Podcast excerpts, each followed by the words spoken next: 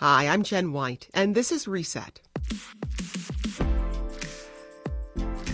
Coming up later, we'll talk to a photographer documenting folks during the stay at home order.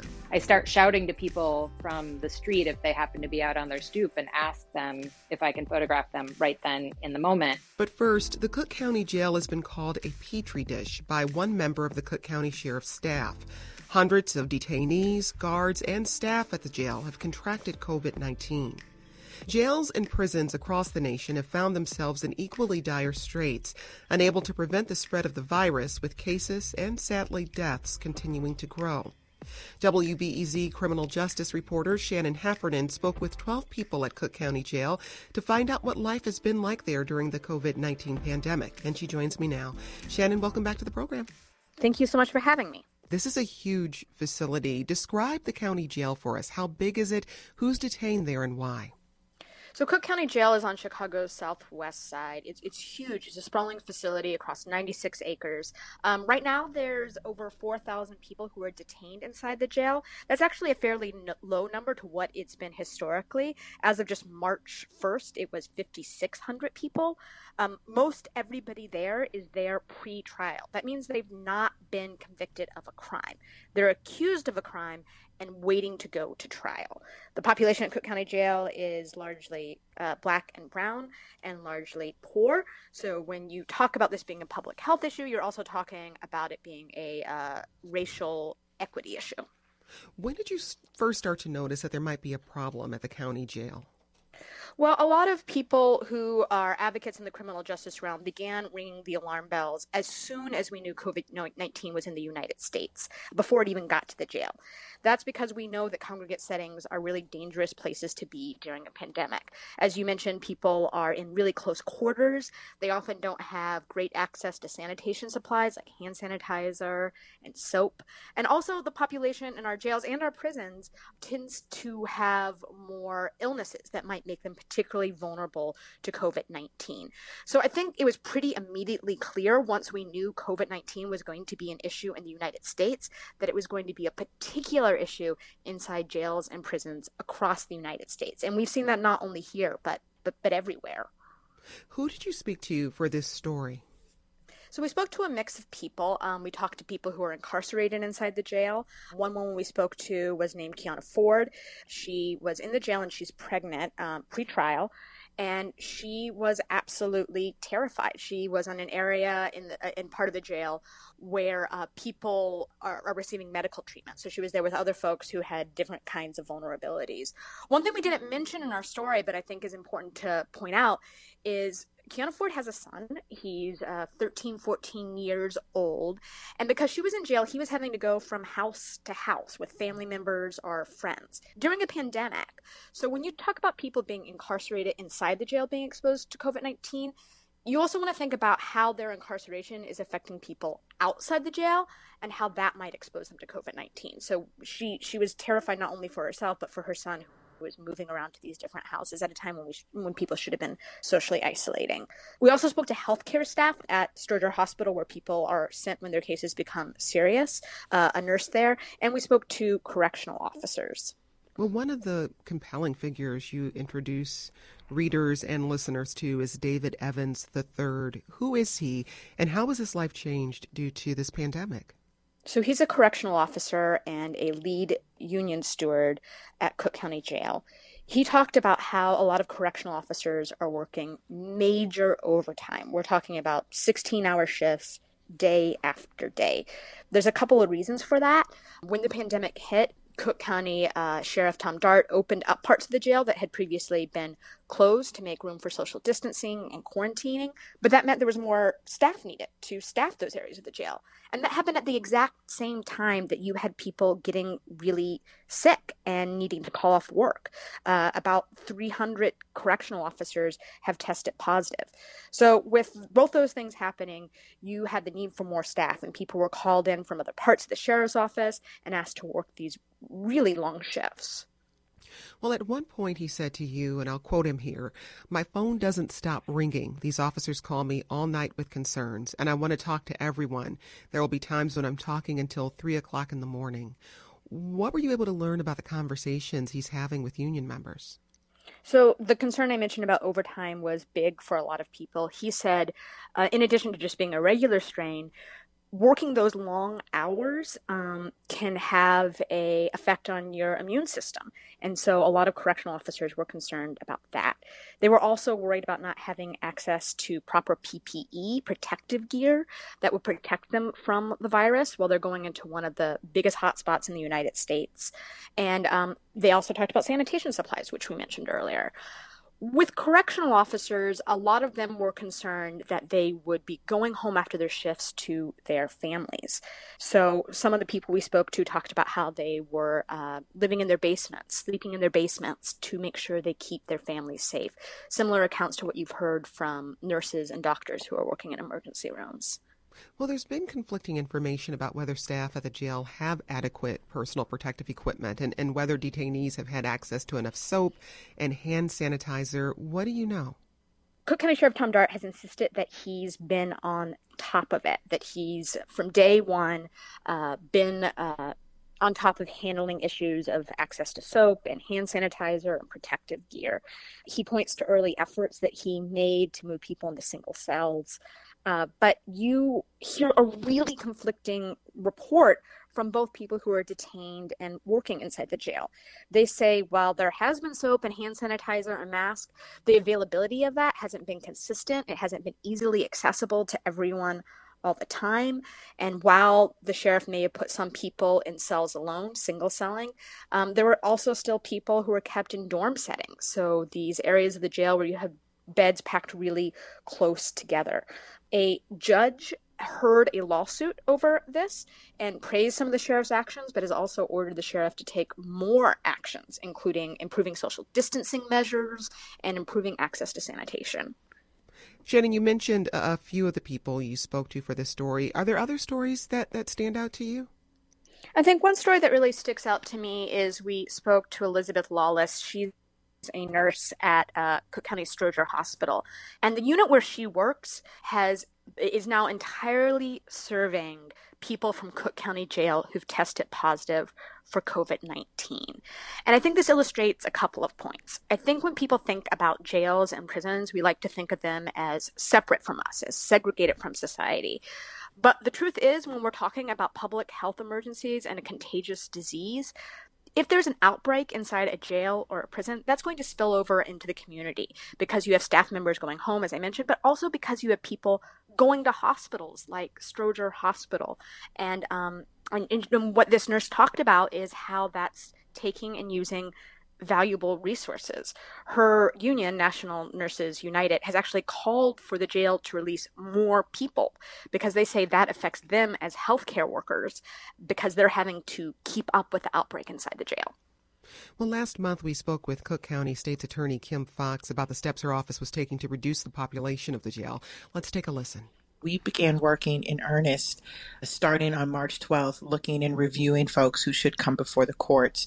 Ultimately, the public defender filed a motion in which Judge Evans ruled that they could do mass reviews of detainees, and we've been participating in, in that. So for the last almost four weeks, our attorneys have been working around the clock reviewing bonds of those who have been at the jail, agreeing in cases where we believe people should be released, and in those cases where we disagree, having those cases heard before a judge.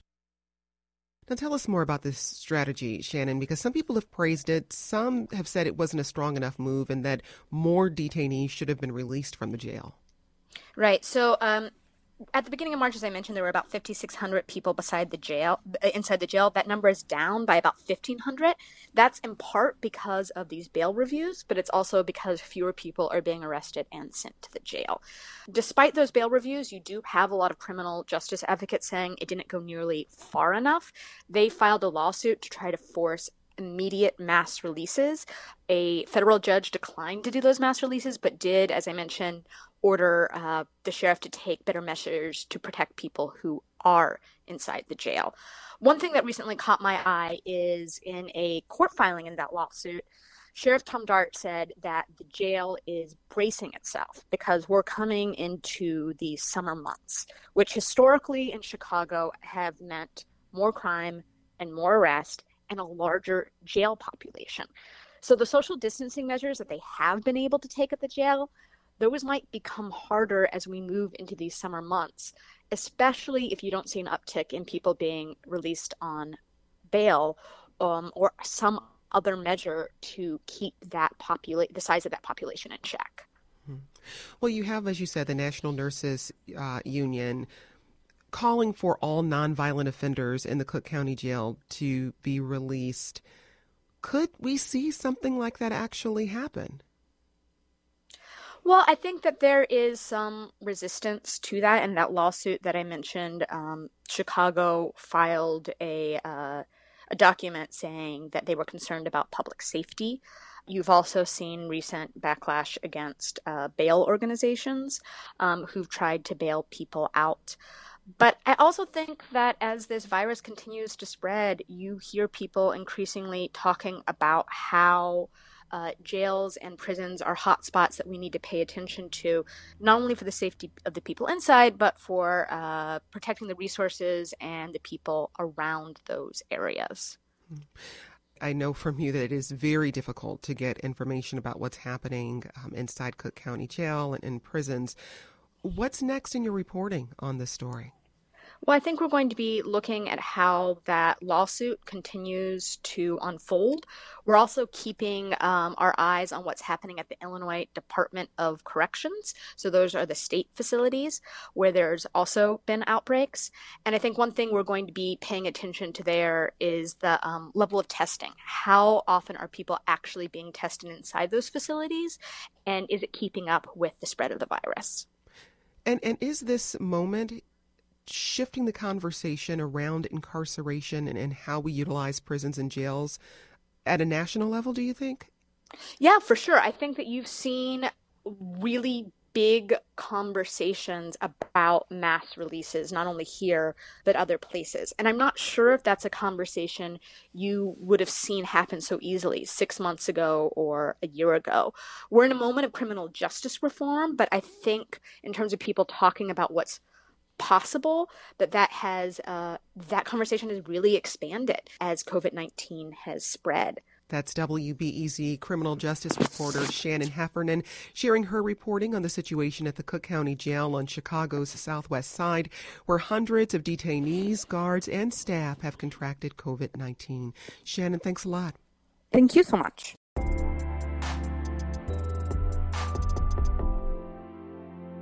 For the last six weeks, Jasmin Shah has spent most days going on long walks and bike rides in and around the Logan Square neighborhood.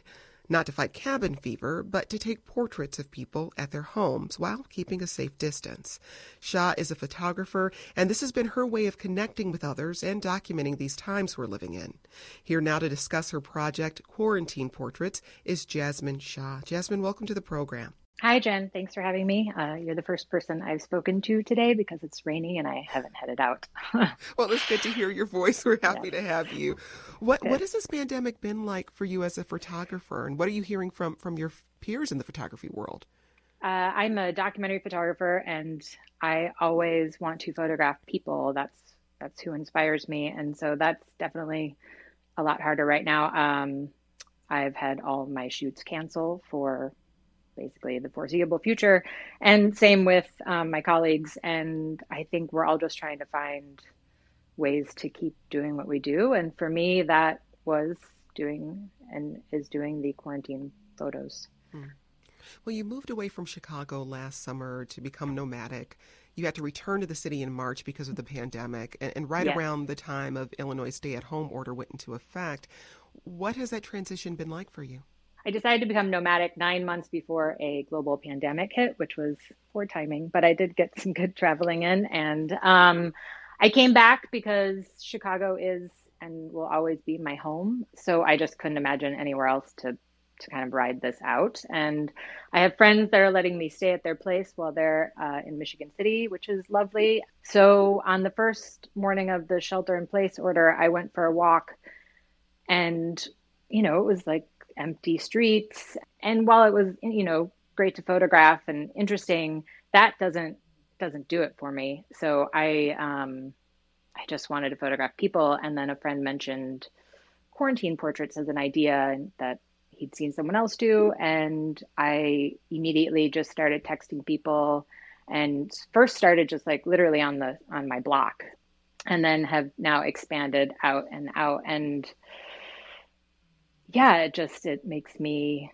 happy to go out and interact with people even you know from a faraway distance but i think it's the best that i can do what was the initial response when you when you reached out to folks and said hey can i can i take a portrait of you can i take a portrait of your family i mean i don't know about anybody else but i've been in leggings and sweatshirts for the last yeah. what seven weeks now. So the idea of someone taking a photograph of me is like I don't know, but yeah, yeah. It has been a, a wide range of like, do you really want to see what we look like right now, or um, you know? And then I had someone who asked if she could dress up, and it was a snowy Wednesday morning at ten thirty in the morning, and I got to her place, and I had said, sure, you can dress up, and she was in like a ball gown, and it was wonderful. It was so fun and and it you know it just made me smile and i think that photo you know i think people needed to see it. And then i also really appreciate when people just come to the door as is. So some of the photos that i've been doing it started off with people i know and you know that i could text and ask and set up actual times. And then now it's kind of morphed into this where I just walk around and then, you know, maybe on my way to a setup shoot or just the other day I went to my accountant and brought my camera on this long walk and I, I start shouting to people from the street if they happen to be out on their stoop and ask them if I can photograph them right then in the moment.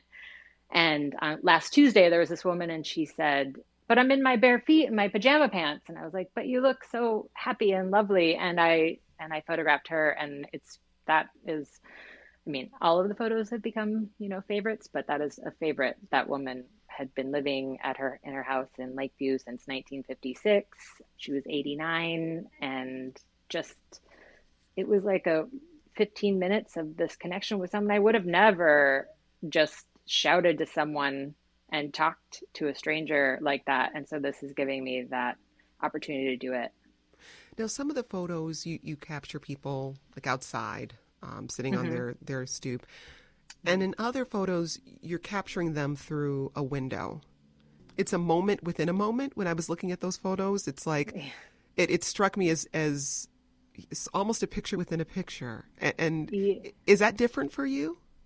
I love the through the window ones. It's it's challenging um, to with reflections and such, but those are really fun. It's I have to. It's kind of like this challenge of being able to see through. Um, and those feel a little bit more like I'm kind of catching a quiet moment, which mm. um, I really enjoy because that's what I normally would do be doing on the inside um, when I'm documenting for a client or for myself or for a project I'm working on. I'm usually uh, in the background telling people to ignore me and I will just photograph what is happening. It's a little harder when people are coming out onto their stoop to do this shoot. But the window ones, I mean, these are all with permission, obviously. Uh, right. so, right. but I I tell them to just kind of, you know, do their thing, and then I if I if it's a window that works, then I kind of hang out and photograph. Now, Jasmin, at this point, you've photographed dozens of households in Logan Square, Wicker Park, Ukrainian Village, and West Town. Has this project helped you see the city any differently?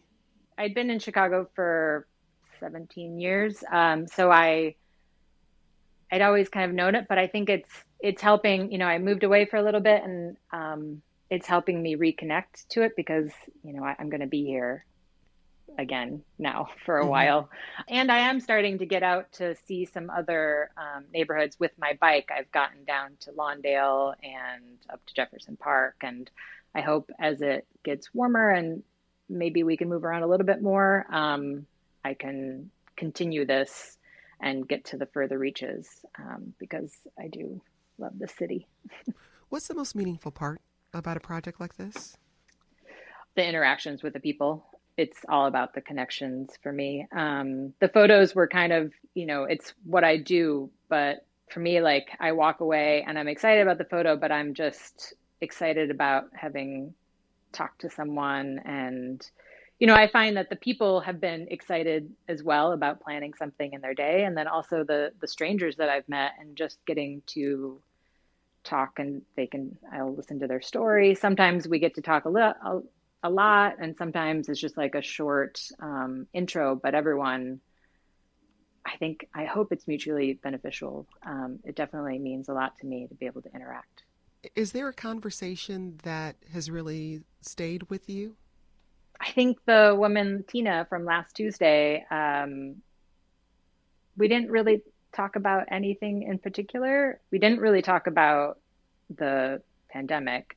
We just kind of talked about life in a short 15 minute, you know, kind of shouting and then waiting for the train to pass occasionally. and, you know, but her laugh was infectious. And I just felt really lucky again that I got to talk to someone I would have never kind of encountered in my normal life. So I think the camera is like my superpower. I feel really bold when I'm carrying it and I can go up and talk to people, whereas when I'm not, I am a little quieter. So um, I I just enjoy that part. Hmm. What do you want people to take away from this project? Hoping that people can just kind of get a window into, you know, a literal or not a window into people's lives in this because we're all kind of separated. And since I do have the ability to walk around and document, I hope people can see. And I and I have friends all over the world and I feel like they're also enjoying it to see what the version of this is for Chicago. And so you know other cities can also see what it looks like. And then even small things like the architecture of the city is starting to show and um, the people it's it's just I just want to document this time. That's freelance photographer Jasmin Shah. And you can see some of her quarantine portraits on her website at jasminshah.com. That's J A S M I N S H A H.com. Or keep up with the project on Instagram at Jasmin Shah Photo. We'll also tweet out that information at WBEZ Reset. Jasmin, thanks so much for speaking with us. Thank you for having me. Before we go today, WBEZ is trying to raise $400,000 in a very short amount of time to pay for the news, the stories, and the shows like Reset that you rely on every day. Here's just a little bit of what we've brought you over the last six weeks. As you can see from the graphs that are next to me, Illinois is now looking at a peak or plateau of deaths per day somewhere between late April and early May. Meanwhile, public health officials around the world are encouraging people to avoid large public events, crowds, and unnecessary interactions, a practice sometimes called social distancing. There's also evidence of transmission from mild or asymptomatic cases, so you can have people who are infected, but they don't know that they're infected and they're out in the public, and that is also contributing to the virus being spread. And we also want to hear from you. Do you have a question about how the novel coronavirus spreads or what you need to do to protect yourself and others from the virus. Give us a call at 312 923 WBEZ. You want to be outside, you want to be enjoying a lot of great things in the city, but now it's just not the time for that. We've got to stay diligent, stay the course on staying home to save lives. They are working in the time of a crisis, and they are also humans in need of relief, and the world is not over. The world is not over. About half of the COVID 19 deaths are of black residents, but they only make up 23% of the population. This little light of mine, I'm gonna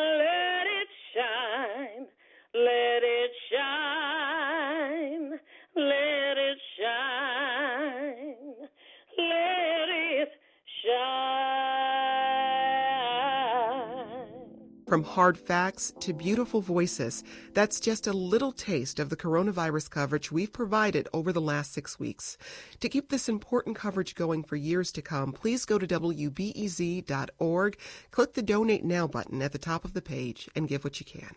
I'm Jen White. Thanks for listening, and thanks for supporting WBEZ. And let's talk again soon.